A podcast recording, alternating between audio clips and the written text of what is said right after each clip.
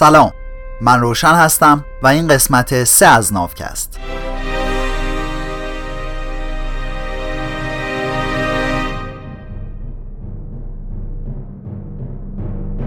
اگه همراه این پادکست هستین بدونین که ما اینجا قراره برای خودمون سوال ایجاد کنیم و با خودمون فکر کنیم. با مرور تاریخ بشر متوجه دو تا نکته باشیم. یکی اینکه قدرت بقای هر حیوانی از جمله انسان تو اختلاط و ترکیب نهفته شده. و دوم اینکه زبان ما قدرتمندترین ابزاری هست که بشر تا به حال ساخته. این اونقدر مهمه که اگه بی قضاوت بخوایم به مقوله دین نگاه کنیم تو اسلام گفته شده که اولین آیه ثبت شده تو قرآن این بود که اقرا و یا توی انجیل هم میگه که اول از همه کلمه بود. این مهم نیست که کی این حرف زده. خدا یا انسان. مهم اهمیت زبانه. و اینو بدونید قدرت زبان تو خلوصش نیست که تو اختلاط زبان هاست. کردی، ترکی، عربی و فارسی با هم به ما قدرت میدن نه تک تک. ایران صرفا پارسی ایران نیست. ایران مقتدر تو طول تاریخ همیشه متشکل از ساتراپ ها و ایالت ها با زبونا و فرهنگ های منحصر به فرد بوده و خواهد بود. خب حالا برگردیم به آغاز تاریخ بشر. این قسمت درخت ممنوعه. تو قسمت های قبل شنیدیم با وجود اینکه سیپینزا از 150 هزار سال پیش شرق آفریقا رو پر کرده بودن 80 هزار سال دیگه طول کشید تا شروع به تسخیر مابقی کره زمین بکنن. خب پس با وجود اینکه این سیپینزا از نظر ظاهری دقیقا شبیه به ما بودن و مغزشون هم هم اندازه ما بود برتری خاصی نسبت به بقیه گونه های انسان نداشتن و دستاورد ویژه‌ای به بار نیاوردن. حتی سیپینزا تو اولین برخوردشون با نیاندرتالا شکست خوردن. این حدود 100 هزار سال پیش اتفاق میافته. وقتی که یه عده تصمیم می‌گیرن که به سمت شمال یعنی منطقه شام برن. و احتمالا چند دلیل از جمله تغییر ناگهانی آب و هوا بیماری های ناشناخته و حضور ناندرتال ها تو منطقه خاورمیانه رو رها کردن. همین ناکامیشون باعث شده که دانشمندا رو به این شک بیاندازه که اگرچه ظاهر این سیپینزا دقیقا مثل ما بوده ولی سیمپیچی مغزشون با ما فرق می‌کرده. و توانایی یادگیری و ارتباطاتشون محدودتر از ما بوده. طوری که نه ما می‌تونستیم به راحتی طرز فکر اونا رو درک کنیم و یا زبونشون رو یاد بگیریم و نه اونا می‌تونستن مثلا تئوری تکامل رو درک بکنن. اما سی هزار سال بعدتر از اون یعنی حدود هفتاد هزار سال پیش سیپینزا دوباره دسته دسته را افتادن تا از آفریقا بیان بیرون و این بار نه فقط نیاندرتال ها رو از خاورمیانه انداختن بیرون بلکه خیلی زود خودشون رو رسوندن به اروپا و شرق دور و همه گونه های انسان را از روی زمین محو کردن. حدود 45 هزار سال پیش اونا به جایی رسیدن که پای هیچ کدوم از گونه های بشر قبلا به اونجا نرسیده بود. اونا اومدن اینجا به استرالیا. تو این دوره هفتاد هزار تا سی هزار سال پیش یه سری اختراعات اساسی انجام شد. قایق، چراغ پیسوز، تیر و کمون، سوزن برای دوخت و دوز لباس گرم و اولین آثار هنری. از جمله یه مجسمه از آج با سر شیر و بدن انسان که تو آلمان پیدا شده. تو همین زموناست که ما اولین نشانه های بارزی از وجود دین، تجارت و اختلافات طبقاتی رو می‌بینیم. همین مجسمه که گفتم نشون میده که اون زمون ذهن انسان قدرت تصور موجودات غیر واقعی رو داشته. بیشتر پژوهشگرا به این نتیجه رسیدن که یه دگرگونی اساسی توی قابلیت های ذهن سیپینزا باعث شد که به این موفقیت های بینظیر برسن و تاکیدشون روی اینه که مردمی با این قابلیت ها همون هوش و خلاقیتی رو داشتن که ما امروز داریم. حالا اگه یکی رو از اواخر عصر حجر همون حدود 35 هزار سال پیش بیاریم اینجا می‌تونیم زبونش رو یاد بگیریم و یا زبونمون رو بهش یاد بدیم.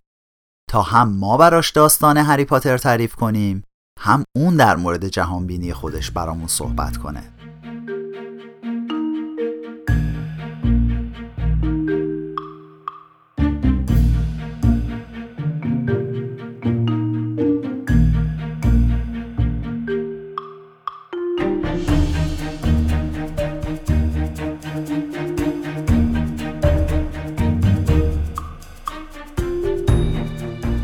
پیدا شدن این قابلیت های جدید و تأثیرشون روی طرز فکر و معاشرت ما باعث انقلاب فکری شد. ولی نمی‌دونیم که چطور و از کجا این قابلیت های جدید رو به دست آوردیم. پرانتز باز اگه که سگانه علمی تخیلی His Dark Materials نوشته فیلیپ پولمن رو بخونین اونجا خیلی از این قضیه که چی شد تا ما هوشیار شدیم استفاده کرده و تخیل زده. پرانتز بسته. پرطرفدارترین ایده بین دانشمندا اینه که یه جهش ژنتیکی تصادفا باعث شد که سیمپیچی مغز ما عوض بشه و ما تونستیم به یه طرز فکر نو برسیم و در نتیجه یه زبان ارتباطی کاملا جدید رو به وجود بیاریم. شاید به این جهش ژنتیکی 100 درصد تصادفی بگیم خوردن میوه از درخت ممنوعه. حالا چرا دی ان ای نیاندرتالا دچار این جهش ژنتیکی نشد؟ تا جایی که ما می‌دونیم خیلی شانسی.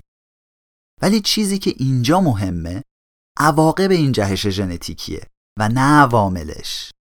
این زبون جدید سیپینزا چه ویژگی خاصی داشت که تونستیم دنیا رو باهاش فتح کنیم؟ یه جواب سادش اینه که زبون ما به شدت منعطفه. ما می‌تونیم با یه سری صداها و اشارات مشخص و محدود کلی جمله منحصر به فرد و نامحدود تولید کنیم. واسه همین هم است که ما می‌تونیم یه عالم اطلاعات از دنیای اطرافمون بگیریم، حفظ کنیم و انتقال بدیم. میمون سبز که بعد از انسان بیشترین جمعیت نخستی ها رو توی آفریقا تشکیل میده می‌تونه به دوستاش بگه که هی مواظب باشین یه شیر داره میاد انسان امروزی می‌تونه به دوستاش بگه امروز صبح که رفته بودم سر چشمه نزدیک خم نهر یه شیر دیدم که دنبال یه گله گاو میش بوده. بعد همه می‌تونن بشینن و عقلشون رو بذارن رو هم ببینن از کجا و چجوری برن شیره رو فراری بدن و گاو میشا رو بگیرن. یا که اصلا برن یا نرن. این از جواب اول. جواب دوم اینو قبول داره که زبون منحصر به فرد ما برای اطلاع رسانی در مورد جهان پیرامونمونه. ولی این اخبار خود آدما بوده که براشون مهم بوده نه شیر و گاو و پلنگ. زبون ما توسعه پیدا کرد تا ما پشت سر بقیه حرف بزنیم و شایع پراکنی کنیم. خیلی جدیه ها. طبق این نظریه ما هوموسیپینزا موجودات اجتماعی هستیم و تعاملات اجتماعی عامل اصلی بقا و ادامه نسلمونه. واسه یه نفر تنها مهم نیست که اون شیره یا گاوه کجاست. ولی براش خیلی مهمه که بدونه که تو تیمشون کی از کی بدش میاد، کی با کی میخوابه، کی راست میگه و کدومشون حق بازه. مغز آدم از حجم اطلاعاتی که با بالا و پایین شدن روابط توی تیم چند ده نفره تولید میشه سوت می‌کشه. مثلا بین 50 نفر آدم 1225 تا رابطه تک به تک وجود داره. این تازه منهای کلی روابط پیچیده و ترکیبی دیگه است که میشه دو به دو و دو به سه و غیره. همه میمونا علاقه خاصی به این اخبار اجتماعی دارن ولی نمی‌تونن خیلی مفید و موثر غیبت همدیگر رو بکنن. احتمالا نیاندرتال ها و هوموسیپین های اولی هم سر این قضیه به مشکل برمیخوردن. اما این اخلاق زشت برای همکاری گروه های پرتعداد لازمه. هفتاد هزار سال پیش این مهارت جدید به ماها کمک کرد تا یه ریز پشت سر هم حرف بزنیم. و از تو همین حرفها می‌شد فهمید که روکی میشه حساب کرد. در نتیجه گروه های کوچیک بزرگتر شدن و روابط بینشون عمیقتر و پیچیده تر شد. این تئوری غیبت کردن شاید به نظر مسخره بیاد. ولی توی مطالعات زیادی مورد توجه قرار گرفته. تو همین زمونه ما که از فیسبوک و توییتر و تلفن و روزنامه برای خبر پراکنی استفاده می‌کنیم شایعات حرف اول رو می‌زنن این قضیه اونقدر برای ما علصوی است که انگار زبان انسان فقط برای همین یه هدف تکامل پیدا کرده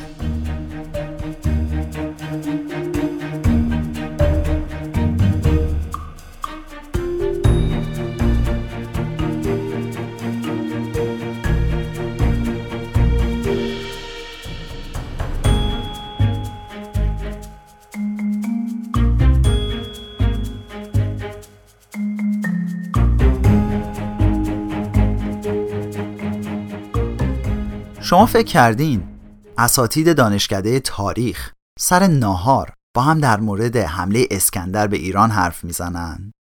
حالا بعضی وقتا شاید ولی نه همیشه که بیشتر وقتا صحبت سر اینه که یکی از اساتید مچ شوهر خیانت پیشش رو گرفته و یا دعوا سر اینه که کی رئیس دپارتمان بشه یا کی تو این گرونی با بودجه تحقیقاتیش رفته ماشین خریده البته خدایگان شایع پراکنی که رکن چهارم دموکراسی هستند روزنامه نگارانی که با رو کردن دست فاسدین و دروغگوها از جامعه محافظت می‌کنن.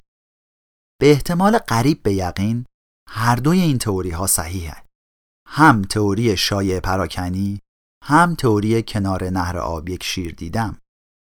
تازه ویژگی منحصر به فرد زبون ما انتقال اطلاعات در مورد انسان یا شیر نیست بلکه توانایی خبررسانی در مورد چیزاییه که از بیخوبون وجود ندارن. تا جایی که ما می‌دونیم این فقط سیپینزا هستن که می‌تونن در مورد موجوداتی صحبت کنن که تا به حال ندیدنشون لمسشون نکردن و حتی بوشون هم به مشامشون نخورده. افسانه ها، استوره ها، خدایان و ادیان برای اولین بار به واسطه این انقلاب فکری ظهور کردند. تا قبل از این خیلی از حیوونا و گونه های انسان می‌تونستن بگن مواظب باشین شیر داره میاد ولی به لطف این تحول ادراکی هوموسیپینزا توانایی اینو پیدا کردن که بگن این شیر روح محافظ قبیله ماست صحبت کردن از تخیلات یکگانه ترین خاصیت زبان ما سیپینزاست. خیلی راحت می‌تونیم الان با هم توافق کنیم که هوموسیپینزا تنها موجوداتی هستن که می‌تونن در مورد چیزایی که در حقیقت وجود ندارن صحبت کنن. تو خودتو بکشی هم نمی‌تونی یه میمون رو راضی کنی تا موزی که تو دستشه رو بده بهت روی این حساب که بهش قول دادی بعدن که مرد تو بهشت میمونا یه عالم موز گیرش میاد. حالا چرا این تخیل زدن اینقدر برای ما مهمه؟ با وجود اینکه می‌تونه خیلی گمراه کننده و خطرناک باشه. احتمال زنده موندن کسی که دنبال جن و پری میره تو جنگل کمتر از اونیه که دنبال خوراکی میره. پس آیا بهتر نبود تا این زمان گرانبهامونو که صرف دعا به درگاه روح محافظ قبیله میشه رو میذاشتیم واسه جمعآوری خوراک و جنگ و همخوابگی.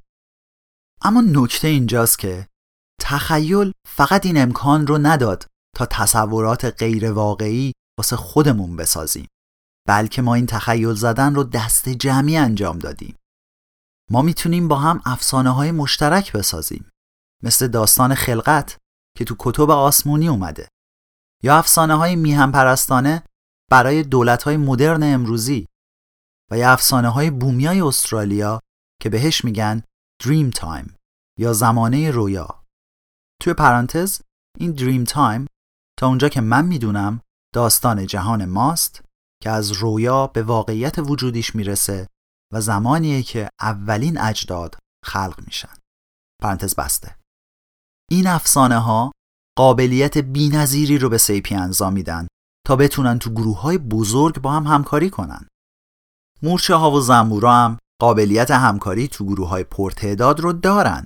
اما اونا از روی عادت های سفت و سخت و فقط با خیشان و نزدیکانی که خوب میشناسنشون این کارا رو انجام میدن. در صورتی که سیپینزا در خصوص همکاری با تعداد بیشماری آدم غریبه نرمش بالایی از خودشون به خرج میدن.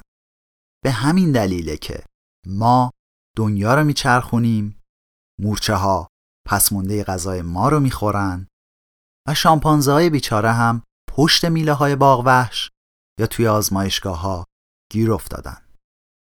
این پایان قسمت سه از نافکست بود. تو قسمت بعد با قدرت باورهای مشترکمون بیشتر آشنا میشیم. ممنونم ازت که به نافکست و بقیه پادکست های فارسی گوش می‌کنی و ما رو به دوستات هم معرفی می‌کنی. نافکست رو من با کمک کریشنا تولید می‌کنم. تا قسمت بعد